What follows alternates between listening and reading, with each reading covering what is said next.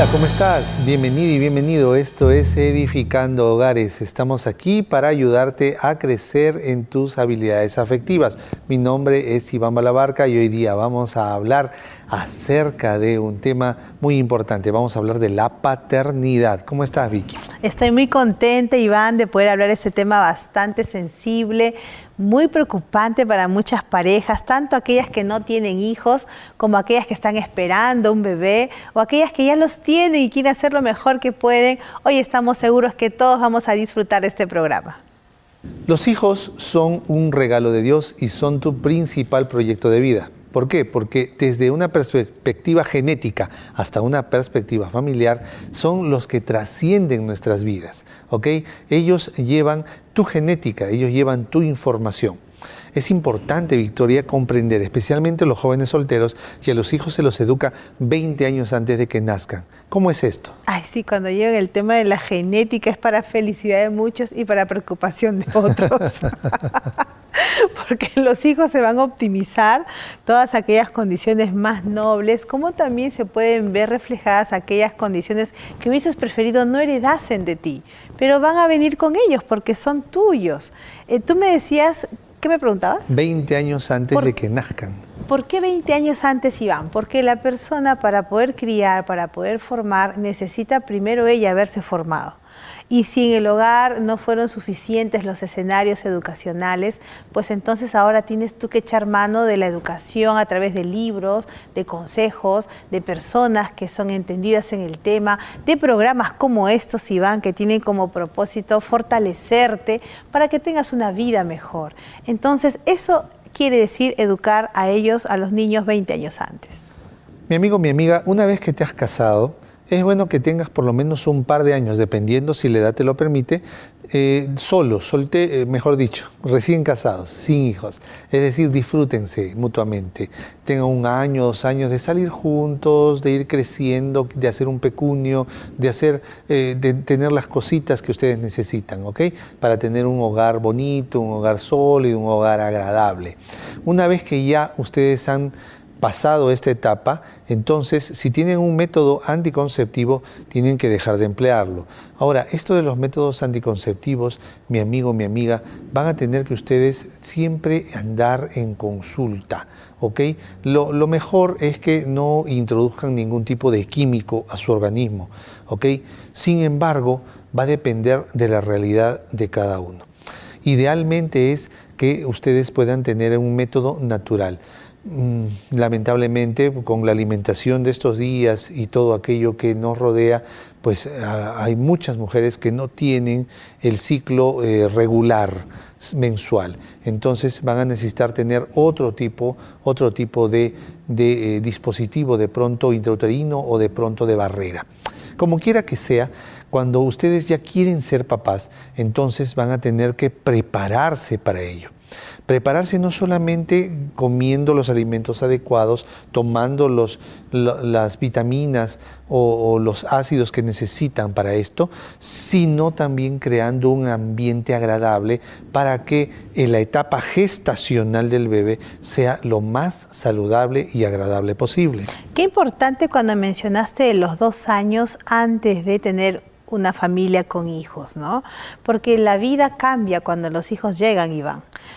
Y esos dos añitos sin haber tenido niños va a permitir una experiencia de intimidar emocionalmente, socialmente entre los cónyuges, como nunca más en ninguna otra época en el resto de sus vidas juntos como familia se podrá repetir. Cuando los hijos llegan, en la, mente de los padres, el corazón de los padres va a estar para siempre alineado, ligado a sus hijos. Aun cuando se casen, Iván, porque pasarán los padres a ser consejeros. Pero en esos dos añitos, sin tenerlos, solo dependen uno del otro, solo se tienen el uno al otro. La preocupación, la atención, todo está centrado en el otro, es extraordinario. Entonces la recomendación sería que sepamos esperar, ¿no? Disfrutar, el conocerse, el integrarse, el, el poder engranar cada vez más esa relación de afecto y en un tercer año pues ya tener la bendición de los niños. A veces sucede que el Señor no nos permite ser papás y hay un momento de crisis Quizá estamos hablando a alguien que está atravesando por este golpe tan duro. Soñaste con tener un hijito, una hijita, y no, no se dan las cosas. Mira, Dios sabe lo que hace. A lo largo de estos programas hemos estado explorando acerca de la esperanza que tenemos en Dios. Y Dios te conoce, Dios sabe, Dios mira el final desde el principio y sabe quién debe cumplir con este ministerio.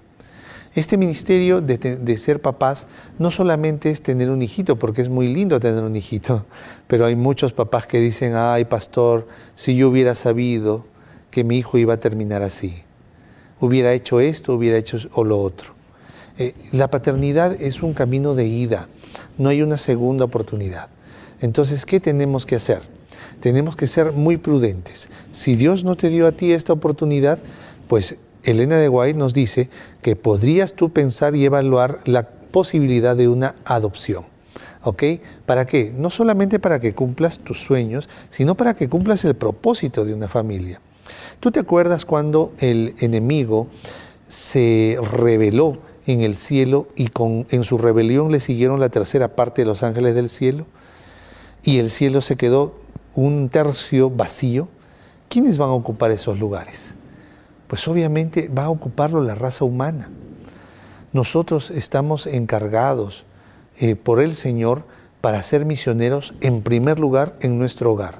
¿Y cuál es el propósito? Para que nuestras familias se conviertan en fábricas de habitantes del cielo. Entonces, los hijos, ¿qué son? Los hijos son un regalo de Jehová, pero son para Jehová. Es decir, los hijos deben ser criados de tal manera que sus piececitos puedan ir con seguridad hacia la patria celestial. Qué importante es que en ese encaminar a nuestros hijos, Iván, encontremos algunas necesidades, ¿no? Por ejemplo, aquellos eh, matrimonios que tienen hogares con hijos pequeños. Hay una necesidad de ligar con el corazón de estos niños y un medio eficaz y contundente, Iván, es el juego. Cuando tú juegas con tus hijos, pasas tiempo con ellos, escuchas lo que tienen por dentro en su mente, tú puedes observar algunos comportamientos, algunas inclinaciones que ellos van formando, van tomando, allí tú puedes sentar a modelar, allí tú puedes sentar a optimizar, allí tú puedes sentar a encaminar esas acciones, esas impresiones, esa construcción mental que ellos van armando hacia los propósitos de salvación que tú tienes con ellos. Pero ¿qué ocurre, Iván, cuando un padre dice, no, pero yo soy adulto? Yo tengo muchas preocupaciones, tengo muchos pendientes, mi manera de hablar no es como la de un niño, no tengo tiempo para poder estar allí jugando porque es un pasatiempo que, que es para los niños, ¿no? Ahí creo yo, Iván, que nos perdemos una oportunidad de oro como padres. Mira, los niños tienen algo que se llama animismo cuando están chiquitos. Si tú entras a la habitación de tu hijita y está jugando con muñecas, siéntate en el suelo con ella, agarra su muñequita y le preguntas a tu hijita, ¿y yo cómo me llamo? Y pon toda atención a todo lo que te diga. Bueno, tú vas a ser el príncipe Carlos. Ok, ¿y cómo te llamas tú? Tú no le estás preguntando por el nombre de ella, le estás preguntando el nombre de la muñeca. Lo que pasa es que ella en su animismo le da vida a la muñeca. Pero ¿qué, vida le da? La de ella misma. Entonces, y, y ella va a ser la princesa Rosaura. Ah, qué bonito nombre, Rosaura. Entonces, a través del juego, tú vas dándole fuerza a su autoestima. Y, le vas a preguntar, ¿y Rosaura está triste? Y entonces ella te va a preguntar, sí está, se va a responder, sí está un poco triste. Y ahí empiezas a explorar. ¿Por es qué está triste, no? Exactamente. ¿Por qué, por ejemplo? Y ahí uno descubre muchas cosas, Iván. No, se siente eh, triste porque no tiene amigos. Interesante. Se siente triste porque no la quieren sus padres. Mm. y el papá siente por una bofetada, pero eso no lo pudo haber sacado de otra manera que no siendo a través del juego, ¿no? El juego, mi amigo, mi amiga, es como alimento para los niños. ¿Ok? Entonces, también el tema de por qué los niños no quieren dormir. ¿verdad? Quizá en, el, futuro podamos hacer una serie de programas solamente de paternidad. Sí. Pero ahora apenas queremos darte un par de tips. Los niños no quieren dormir en la noche, Vicky, no porque mm, quieran molestarte, sino porque en su infancia, en su eh, inmadurez. E, ellos llevan un lindo día ellos sienten que el día es bonito. Emocionante. Y no quieren que termine. Sí. Y por eso es que te dicen, cuéntame una historia, o puedes contarme otra historia. Léeme este libro. Y otra historia, y otra historia. lo que tú tienes que decirle es darle un beso en la mejilla y decirle, hijita, hijito, mañana tendremos otro día igual de bonito que este. ¿Ok? Y darle esperanza. Sí, mamá, te va a decir, sí, papá. Y entonces ahí, eh, mira, cuando tú estás con tus hijos, tú le estás formando la imagen de Dios. ¿ok? Porque él el niño, el niño de un año, dos años, tres años, no entiende quién es Dios todavía. Pero cuando vaya a la iglesia va a escuchar que el pastor dice, Dios es su Padre. Y él va a mirarte a ti. Él va a mirar a, ti, que eres su mamá. Entonces ahora no te sientas culpable, no te culpabilices. Este programa no es para que te culpabilices. He fallado, he hecho tantas cosas malas.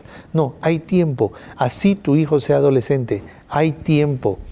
El Señor es el mejor resucitador de muertos. Si tu hijo está andando en malos caminos, ve a Jesús, ve a Dios y vas a ver cómo Dios con sus ángeles van a volver a encaminar a tu hijo en las sendas, en las sendas seguras. La noción de Dios en los hijos pequeños se construye a través de el amor que ellos perciben tienen los padres para con él. Y cuando los hijos se van haciendo más grandes, eh, los padres viven de rodillas porque ya los ojos de ellos no pueden alcanzar a mirar todo lo que sus hijos hacen, pero Dios sí los puede mirar y puede ser esa conciencia para cada acción que el hijo adolescente, el hijo joven va desafiándose en su enfrentar cotidiano. ¿no? Ahora, Iván, ¿cuántos hijos deberían tener las parejas? Definitivamente hay un factor ahí cultural, un factor económico, pero ¿cómo se decide la cantidad de hijos? Dependiendo de dónde te desenvuelves como hogar, si vives en un ambiente rural, y tu ambiente de, económico gira en torno al intercambio o tienes tus propios ingresos a través de las chacras, de las granjas, entonces tú puedes darte la libertad de tener tres o cuatro hijos. Pero si vives en una ciudad donde eh, tú vives en base a tu sueldo, tu salario, no los hay ingresos, ranchos. no hay ranchos, entonces ahí es donde tú tienes que ver eh, económicamente si vas a poder sostener uno o dos hijos. Mira, de repente estoy hablando a alguien que no, tiene su papá, solo está criado con su mamá. Y tú dices, ah, pastor, yo quisiera tener papá. La palabra de Dios nos da muchos consejos. Ahora vamos a leer un versículo de la Biblia que nos va a dar luz acerca de esto. Pero eh, Elena de Guay nos menciona en el libro El deseo de todas las gentes, nos habla de que Dios es el Padre de los que no tienen Padre. ¿Ok? Y ahora vas a ver lo que dice la palabra de Dios. Este mensaje es para ti. La Biblia en el libro de Isaías, el capítulo 64 y el versículo 8 nos dice, Ahora pues, Jehová, tú eres nuestro Padre, nosotros barro y tú el que nos formaste. Así que obra de tus manos somos todos nosotros. Qué bueno es saber que Dios es tu Padre, hijo. Dios es tu Padre, hija. Así que no temas no temas. Esto es Edificando Hogares, un programa producido para ti. Que Dios te bendiga. Si es el primer programa que ves, por favor mira a todos los demás y compártelo en tus redes sociales para que lleguemos con más esperanza a todos. Si tú no conoces la iglesia adventista, te invitamos a que nos visites. Visita una iglesia adventista cerca de tu casa. Dios te cuide, Dios te ayude. Nos vemos en el siguiente programa.